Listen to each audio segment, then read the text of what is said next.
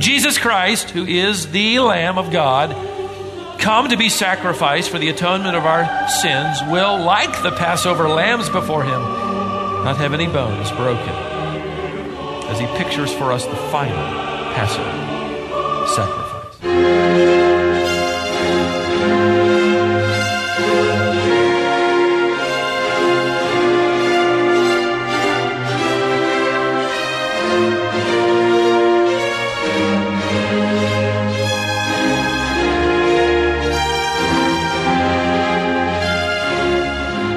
Passover lamb does not prove his worth by resisting death, but by dying. The fact that Jesus could have, but did not come down from the cross, fulfills his purpose in coming as the Lamb of God who came to die for the sins of the world. 1 John 2 2. It is the very fact that Jesus did not save himself that he can save us.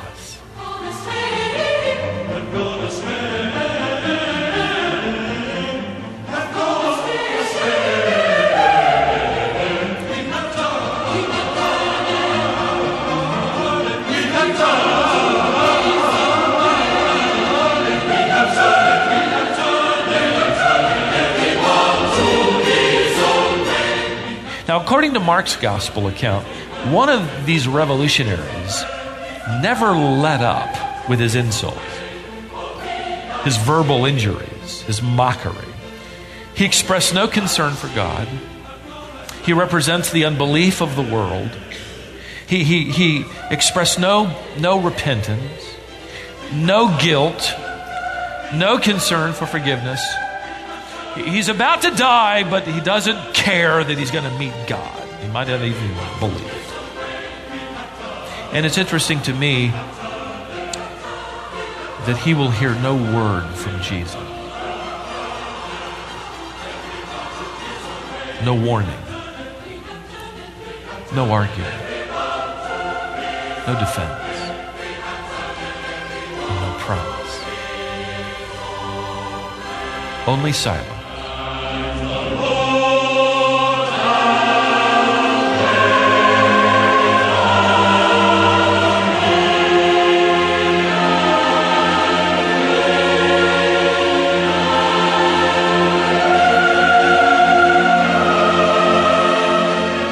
Maybe you're here today and you're saying in your heart, you know, if I only had evidence that Christ was really the Son of God and the coming King, I'd believe.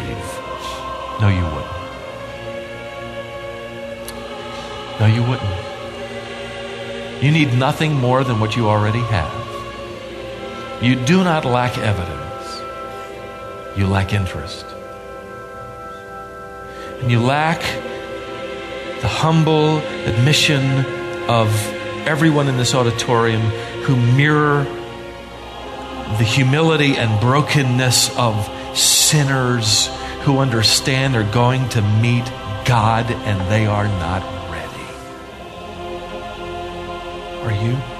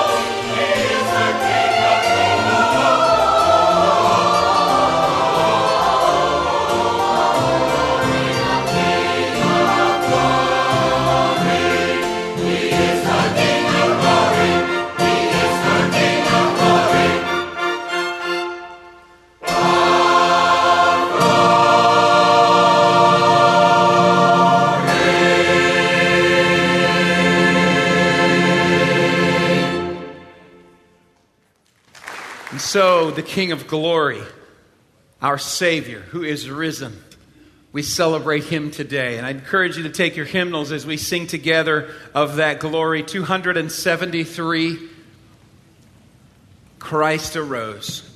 For since he is arisen, we have hope and joy. Let's sing of it together.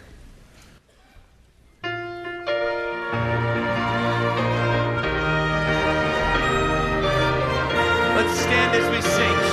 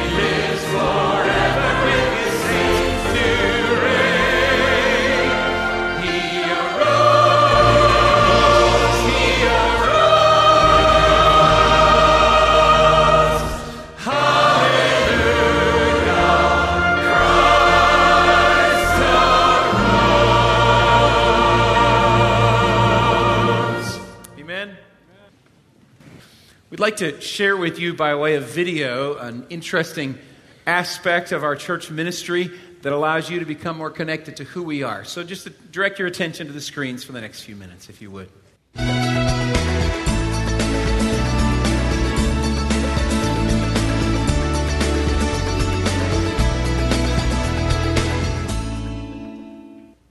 Coming to Colonial for the first time is intimidating for anyone. Finding your place in the Colonial family can leave you feeling like a long lost relative. Penny Tramp and her son Chad were definitely anxious on their first visit. We had come from a small church for so long, and then to come to a big church, you're a little overwhelmed. It was just a little scary going to classes and, and not knowing people, and you just, I, I guess I just didn't want to get lost in the shuffle. Although they felt welcomed and cared for on their visit, they began to wonder how they'd ever make a meaningful connection in such a large church. I was talking to a friend of mine that attends Colonial, and I was asking her, How do you get connected? And she was telling me about the flocks and how neat they were. I think one Sunday after Sunday morning service, we went forward to talk to Pastor Davey, and he was telling us to connect with the flock. So we went online and connected, and I was shocked to, to find out how many people that attend Colonial that are right here in Clayton. Flocks are community groups intended to provide natural connections with people living near you who also attend Colonial. The goal is to connect families to ministry and to each other, facilitated by one of Colonial's deacons. Their deacon, Lloyd Solis, and his wife Mary quickly contacted the Tramps in order to get them plugged in at Colonial. To me to be able to connect them with all the ministries at Colonial that will allow them to use the spiritual gifts that God has given and the passion that God's given them for ministry, then that's the plus. Just being able to connect them to what Colonial has to offer because there's so much. Immediately, the Tramps found themselves surrounded by ministry opportunities right in their own community. they've discovered what it is to experience life in the body of Christ. to have community with people that are in our community locally, I think is really good just because those are people that I can get together with during the week and to, to have fellowship just outside of church, whether it be over coffee at Starbucks or just going out to lunch. The Tramps and the rest of their flock are grateful to Mary and Lloyd Solis for their commitment to serve them. But Lloyd places the praise back on each of them. But I think the real key to the successful flock are the flock members, and that is men and women who are willing and even have a desire to allow God to love others through them. And that's a successful flock. The Tramps are now very involved at Colonial. From Bible studies to ABFs, they've found their place in the family. And they're now attending Greenhouse to become members. I think flocks are important because we drive 30 minutes to go to church. It brings Colonial to our community and it makes our church feel like it's in our community and not that it's 30 minutes away. It's worth your time to get involved just to, to have that personal interaction. It's been a big blessing um, just to have that small group fellowship and just to see people's hearts in the ministry there. It's been really huge, and that's really something I would want other people to have, um, have that kind of fellowship.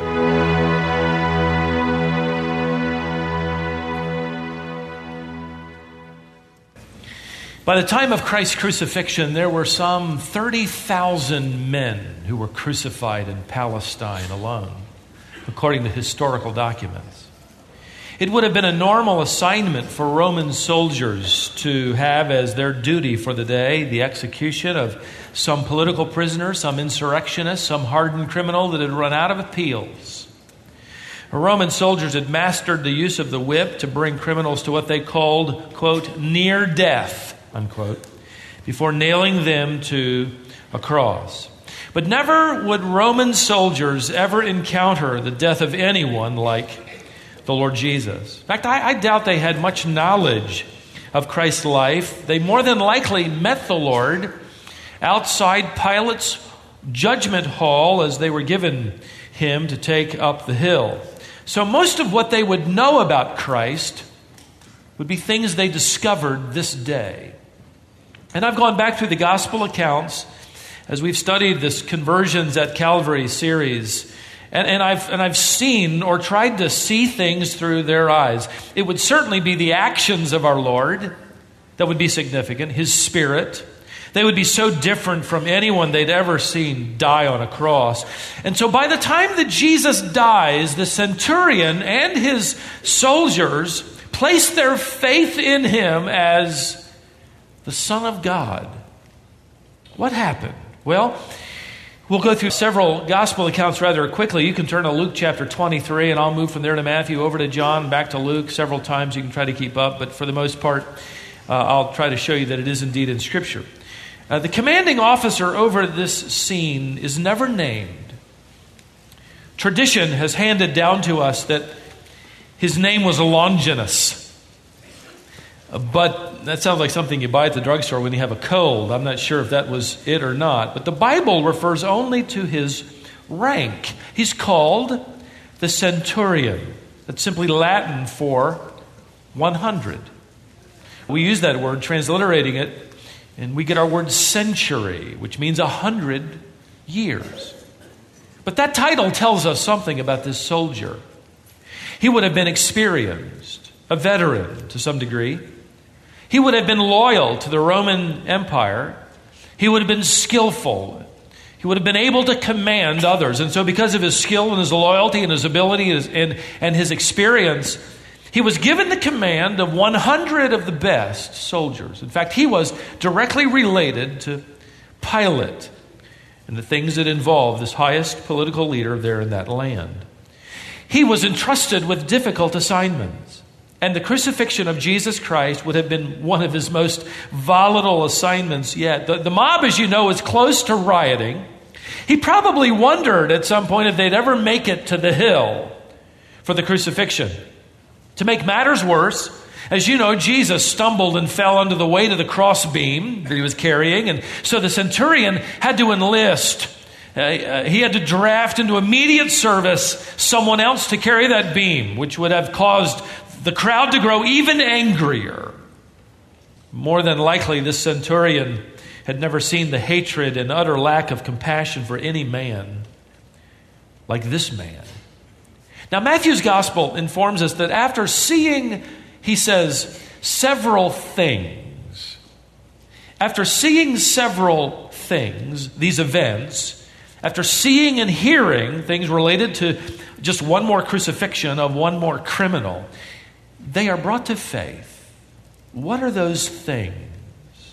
Well, I want to rehearse several of them to you. There are several I'll have to leave out for the sake of time. But the first event that would have struck these soldiers as unique was the fact that they hear Pilate declare this criminal to be innocent. In Luke's Gospel in chapter 23, in a rather unprecedented move, uh, Pilate says to the mob back in verse 22, I find no guilt in him. It's a declaration of the innocence of Christ. So as Pilate hands Jesus over to the centurion, understand that, that he and his soldiers would normally expect to hear the crimes against the state that would justify this sentence of death. But instead, in fact, Matthew adds that they watch Pilate call for a basin of water and they see him ceremonially wash his hands and say, I am innocent of this man's blood. We, we have that same expression today when we talk of washing our hands of something. We want nothing to do with it. We don't want to be connected with it. Pilate will be forever connected with it. But he washes his hands and says, I am innocent of this man's blood. In Luke's gospel, I find no guilt in him. He's done nothing wrong. No doubt this got the centurion's attention. A soldier who had given his life to protect and uphold the law of the land. Now, his leaders just announced that this criminal never did break any law. The second event that he would have witnessed was an unusual exchange between Christ and a group of women. It's often overlooked as he trudges up the hill. As they're making their way, in fact, through the streets of Jerusalem, there's this unusual statement. In fact, in verse 28, it appears. Notice, but Jesus, turning to them, said, Daughters of Jerusalem, stop weeping for me, but weep for yourselves and for your children. And then he goes on to prophesy the coming judgment. So they're part of this group. Verse 27 uh, these women were mourning and lamenting him. You need to understand that they're not so much weeping because of their belief and faith in him, but because they're in remorse over the fact that a Jewish man is going to have to be executed in such an excruciating, horrific way. In fact, we'll see them show up in, a, uh, in just a little bit again.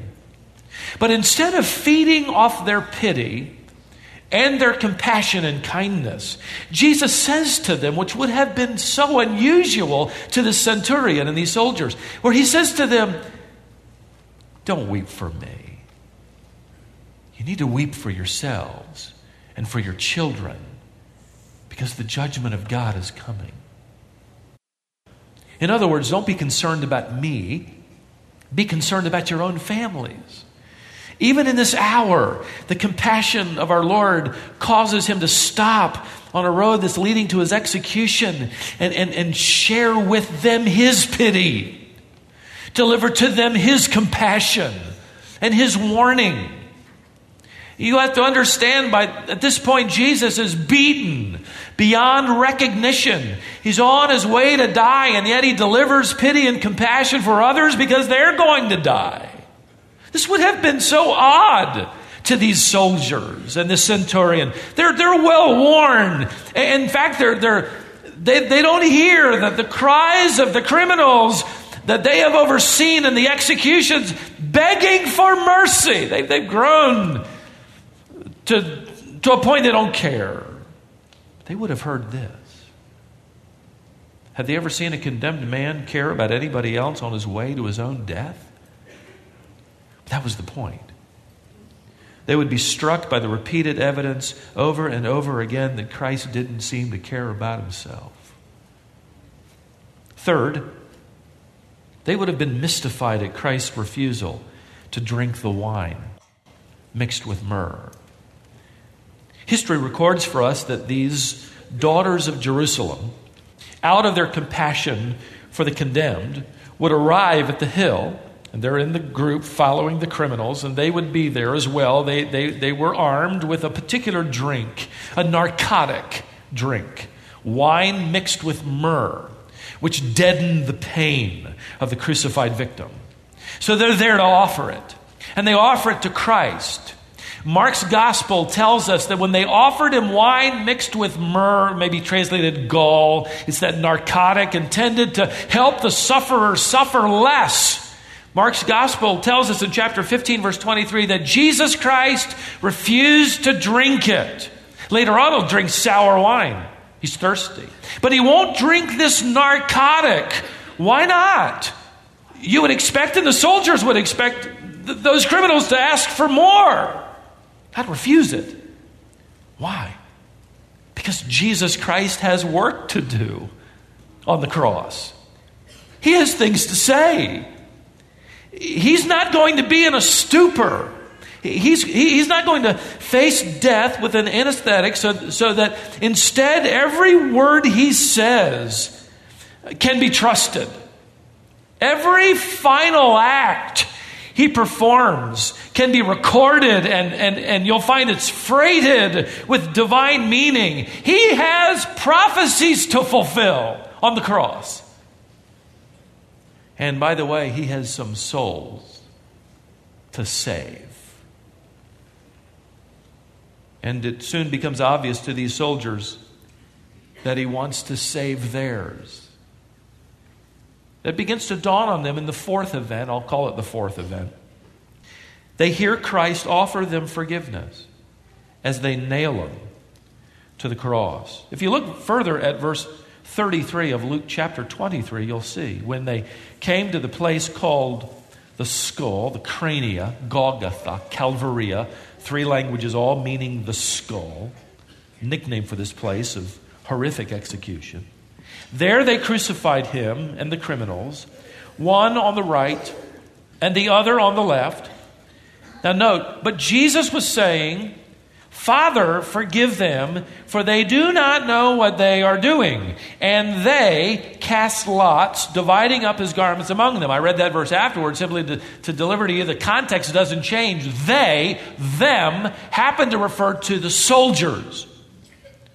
Jesus Christ is in fact, the tense of the verb, he's saying over and over again, Father, forgive them. The context clearly points to an often overlooked fact that, that Christ is not offering this prayer to the religious leaders who've come to mock him. They know what they are doing.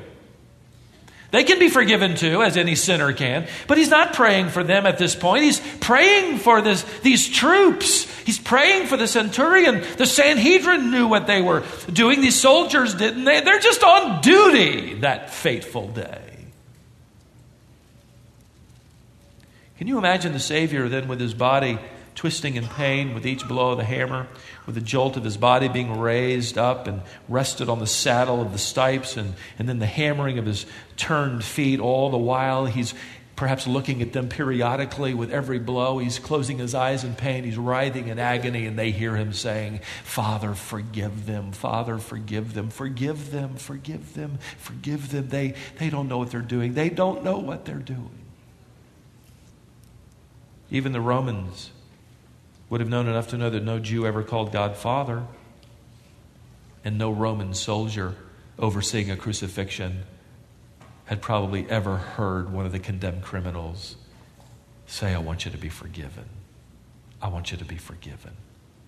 I want you to be forgiven. The centurion had listened as Pilate declared this man innocent. He had heard Christ warn a group of women that he was not in danger with God, they were, and he gave them compassion and pity. He'd watched Christ refuse to drink the narcotic. He'd heard and watched as, as this man offered then forgiveness to himself and to his soldiers for what they were doing. And now I believe at this point, if not earlier, by now, this centurion is deeply wondering just who is this? The fifth event that strikes me that would have touched the centurion is the pleading of one of the criminals to be given entrance into Christ's kingdom. Now, in our last study together, and I can't spend time too much time reviewing, but we looked at Luke's gospel again, where one of the criminals had his eyes opened by the grace of God and the truth of Christ. And he says in verse 42, if you want to look there, he says in verse 42, Jesus, remember me when, when you come into your kingdom. Remember me. Now, the centurion has seen uh, the inscription. In fact, the, the centurion would have received what we have duplicated here. According to the specs, this six foot tall cross is exactly the way they built them. The saddle in the middle, uh, the, the, the condemning uh, subscription by uh, the Roman leader. He's seen it. He's probably wondered. He heard Pilate say he's not innocent. He's being killed because this man is the king of the Jews. And now, this criminal hanging beside him says, Remember me when you come into your, your kingdom. And the centurion's probably thinking, well, Surely not. Surely at this point, this man will tell that criminal he's been misled. Do I look like a king? Do I look like I have a kingdom waiting for me? Instead, the centurion and his soldier are more than likely shocked to hear Jesus reply instead in verse 43 Truly I say to you, today you shall be with me in paradise. Effectively saying, I am the king of the Jews. I am the Messiah. There is a kingdom belonging to me, and I have the power to give you entrance, which because of your faith, I do. After these words, nature, nature, now, in the grip of Creator God, lends its effects in a powerful way to give credence to the claim of Christ. In fact, the sixth event would be this total darkness which sweeps in to cover the land. Luke tells us that the darkness blankets the earth at the sixth hour. In Matthew's gospel, we're informed that, that it lasts from the sixth hour to the ninth hour, three hours. The sixth hour happens to be 12 noon. When the sun is at its zenith, it's as if, it's as if an invisible hand reaches out and turns the light bulb off. Darkness sweeps into the land, covering everything. Matthew tells us in chapter 27 and verse 45 darkness fell upon all the land. The, the word land, when combined with the word all, indicates that this is not regional, this is global. Sources, in fact, outside the biblical record refer to darkness covering the land they're living in. In fact, Pilate will write a, a letter to, to Tiberius, the Roman emperor. And he will write him a letter, even though Tiberius was, is not in Israel during this period of time. He writes to him knowing that he, he has been involved in the darkness. Wherever he was, it was dark as well. Church leaders have written letters to others in different parts of the world, and they agree on darkness that covered the land. No doubt the soldiers quickly started a fire to keep watch. Torches would be lit. The tension would be so thick you could cut it with a knife. In fact, from this point forward, I believe the tone of everything at the skull changes. It all changes. The rabbis had taught for centuries that the darkening of the sun meant the judgment of God had come. Now, there's a little doubt in my mind that early in the darkness, though it will last for three hours, the religious leaders slip away. The reason I believe that is Luke's gospel tells us that when the light comes back on, all of the crowd that is still there after Jesus dies returns to Jerusalem in deep contrition and mourning and weeping for what they have seen. I would agree with those who've suggested that this crowd will be among the first to respond to Peter's message on the day of Pentecost, not too far from this event, as they identify with the church of this living Lord. They're about to become witnesses to the Savior being the sin bearer. And keep in mind as well that there were three days of darkness over the land of Egypt before the first Passover. There are three hours of darkness over the whole world during the last Passover. The darkness is the judgment of God, who abandons God the Son as he bears the wrath of the triune God and all that expresses itself in the holiness of, of God. Darkness falls. And by the way, let me make this point. The world that rejects Jesus Christ, who is the light of the world, is a world that chooses then to live in darkness. A person who rejects Jesus Christ is heading for an eternity of suffering in a place called hell that Jesus Christ himself warned of as he described it as a place of outer darkness. Matthew 8 12. As opposed to the light of the glory of God, brilliant splendor in the eternal city, Revelation chapter 21, verse 4. See, you choose darkness or light when you choose to receive Jesus Christ or you deny him. During these three hours of darkness, Jesus says several things. We don't have time for them all. Each statement is a volume, but I'll draw your attention to one. The centurion, of course, heard it is the cry of agony and abandonment. Out of the darkness, Matthew 27 46 tells us Jesus cries, My God, my God, why have you forsaken me? Now, the centurion would have noticed that Jesus no longer refers to God as his Father. In fact, this is the very first time in all of the record of Scripture where Jesus Christ does not refer to God as Father. There's no intimate communion now. As Jesus takes upon himself our transgressions, Isaiah 53, verse 5.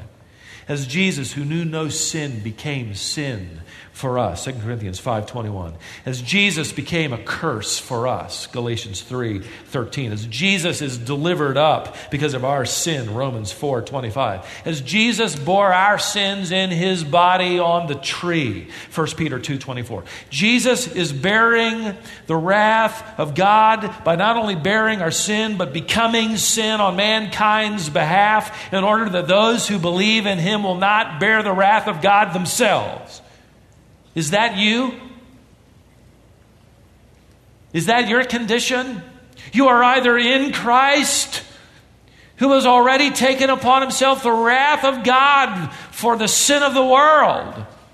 Are you in Him? You're safe. If you are not in Christ, you stand alone and you will bear the wrath of God in your own body forever.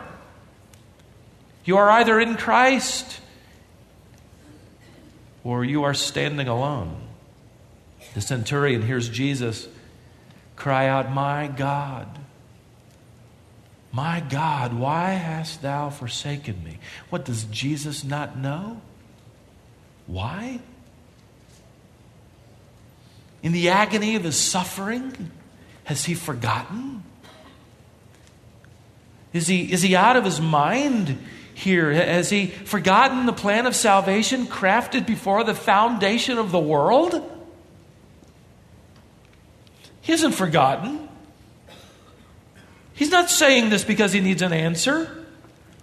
He's saying this to clearly connect his dying with the prophecies of Scripture.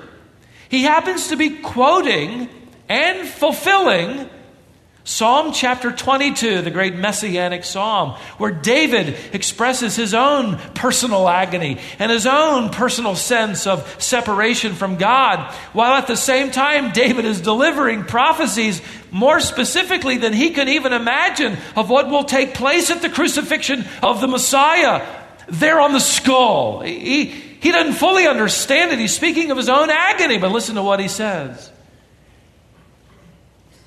In Psalm 22, verse 7, all who see me sneer at me. I am poured out like water, and all my bones are out of joint. Verse 14. My tongue cleaves to my jaws, and you lay me in the dust of death. Verse 15. A band of evildoers has encompassed me. They pierced my hands and my feet. Verse 16. They divided my garments among them, and for my clothing they cast lots. Verse 18. And the psalm begins with verse 1 with these words My God, my God, why hast thou forsaken me? Jesus, Jesus is expressing the agony of his separation from his Father, using the words of that earthly lineage as the son of David. By the way, he's connecting his words to messianic prophecy in such a way that they can go back to the scriptures and they can see it, they can read it. He said it. He is the Messiah. You see what he's doing here? He's in total control. He's fulfilling the words of Scripture as the Messiah. And then, just before the darkness is about to lift, John's gospel records that he cries out, It is finished. One word, of course, in the Greek language, to tetelestai, literally, I've paid in full. The gospel is being delivered in one word. Jesus Christ cries out, It is finished. Would you notice he does not cry, I am finished? Oh, no. The perfect tense of this verb that he uses means, and you could literally translate it, it is finished and it always will be finished. It's finished and forever it will be finished. This isn't the end of the story. You're just about to begin picking up speed. Then the drama in this scene comes to those words as Jesus says, Father, into your hands I commit my spirit. Luke chapter 23, verse 46. The centurion would have heard that. Oh, we're back to calling God Father. Father. Jesus Christ did not have his life taken from him, he gave his life away. And he comes to the point where now prophecy is fulfilled. He is paid in those three hours, the penalty being an infinite God. In a space and time, he could pay the, the infinite price. He also said, I thirst, was given some sour wine that also fulfilled prophecy. And now he says, It's time. And so, Father, into your hands I commit my spirit. And he dies. One of the last events that this centurion will see, in fact, this one he'll literally feel, is an earthquake. As Christ bows his head in death, Matthew records that the earth began to shudder and shake so violently that rocks were split apart. Throughout the, the course of, of human history, recorded for us, especially with Jewish history, an earthquake was a sign of the presence of God. When the law was delivered, it was delivered on Mount Sinai with a great earthquake. As the law is fulfilled, there is a great earthquake. As the, as the demands of the law are met, God is present, and an earthquake signifies the strength of his power. Even to a Roman soldier, he had seen enough. No wonder the centurion then stood at the cross, according to Matthew 27 54. He said he's innocent, he's righteous, but Matthew records him saying, Truly, this was the Son of God. It all makes sense. The compassion, the dignity, the control, the pity he gave to others, the promise of a kingdom conversations with God as Father, the darkness, the agony of separation, the claim of the superscription, the earthquake. Truly, this man was the Son of God. I deeply resent the notations by some translations that the centurion might have said, a son of a God, or a son of God. simply because of the anarthrous construction, the definite article is lacking. Listen, take a couple semesters of Greek and you discover throughout the New Testament this particular title, the Son of God, appears with or without the definite article, and there is never a grammatical or contextual question because of the context. In fact, when the angel came to Mary with the announcement of her divinely conceived child, she was told with this same Greek construction this child will be the Son of God. She had no thought that maybe it was Zeus. Or that he was just some god of, or some son of any god. How ridiculous would that be? the Son of the living God to this Mary. We read that Pilate said the same thing, an unconverted Gentile used the same Greek construction when he announced he, Jesus, made himself out to be the Son of God. He knew why he was being crucified. He wasn't being crucified because he claimed to be the son of Sidon or the son of Zeus. He was being crucified because he claimed to be the unique son of the only living God. So they were going to put him to death. No question about it. In fact, when the disciples saw Jesus walking toward them on the water, he got into the boat, and what did they say? They said to him, the same Greek construction You are certainly the Son of God. Why would there be any attempt to raise questions? There are no notations in those texts by translators. Could it be just a subtle attempt to water down the gospel? Because this is the gospel. In fact, Jesus Christ told Nicodemus earlier, For God so loved the world that he gave his what? Only begotten Son. Literally, you could render it the only one of his kind. He wasn't one of many sons, he was the only. He was the only unique Son. God the Son. And whoever believes in God the Son, that this man is the Son of God, shall not perish but have what? everlasting life. That is the gospel. And a Roman soldier is the first Gentile convert after the death of Christ. From Luke's account, he wasn't quiet about it either. In fact, the text says in verse 47 and he began praising God. I think that's absolutely stunning. Here's this soldier, this veteran, this decorated man, given a hundred crack troops. He's in command. He's in charge. He has been so moved by what he's seen and heard that he declares his faith in this dying man, who, by the way, actually has already died, to be the Son of God. And then he begins praising God. What a scene. The hallelujahs of the cross came first from the lips of a redeemed Gentile centurion. But imagine, listen, imagine, he comes to faith beneath the dead Savior's cross.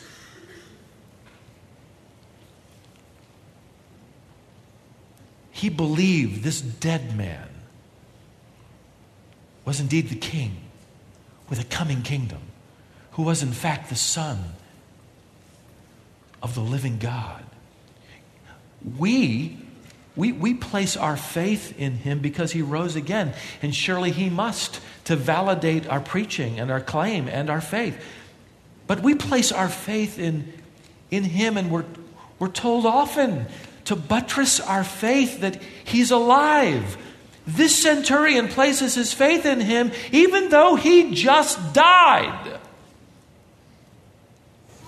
What grand faith is that?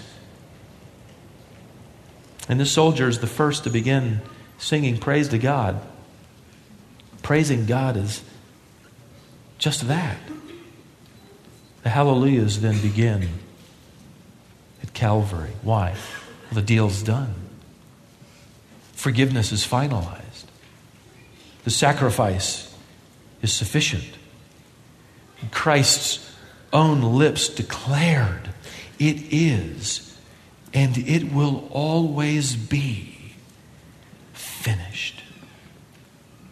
You know, that's why the Christian can, can look at a cross and, and do the unthinkable, do the unimaginable,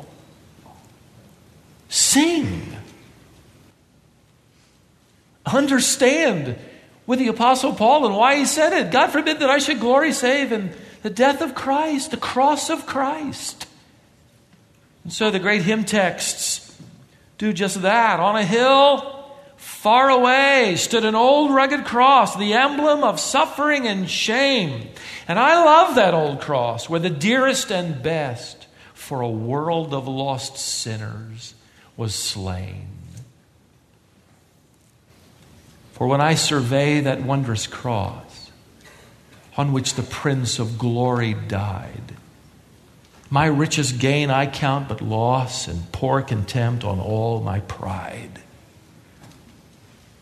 But oh, to see the pain written on his face, bearing the weight of all my sin, every evil deed every bitter thought, crowning your blood stained brow. This the power of the cross.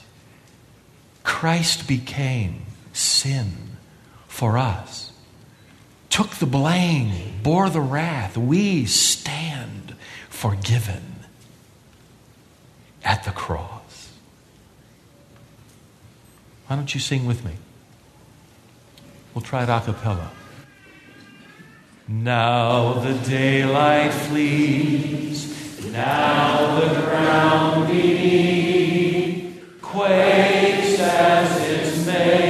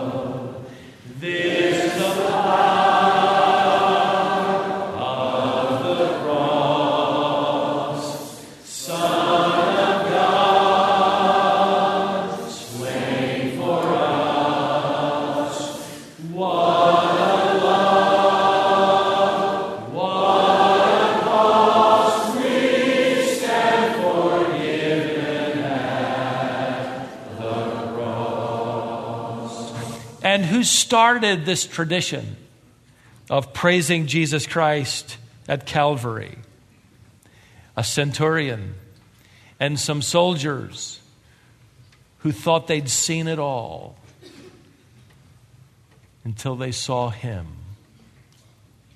and came to understand with enough gospel that they saw and heard that this was the suffering lamb who would one day return to fulfill the promise of that superscription.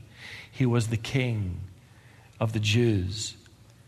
He was, and he is, and he always shall be the Son of God. And he is the coming King of kings and Lord of lords. Amen?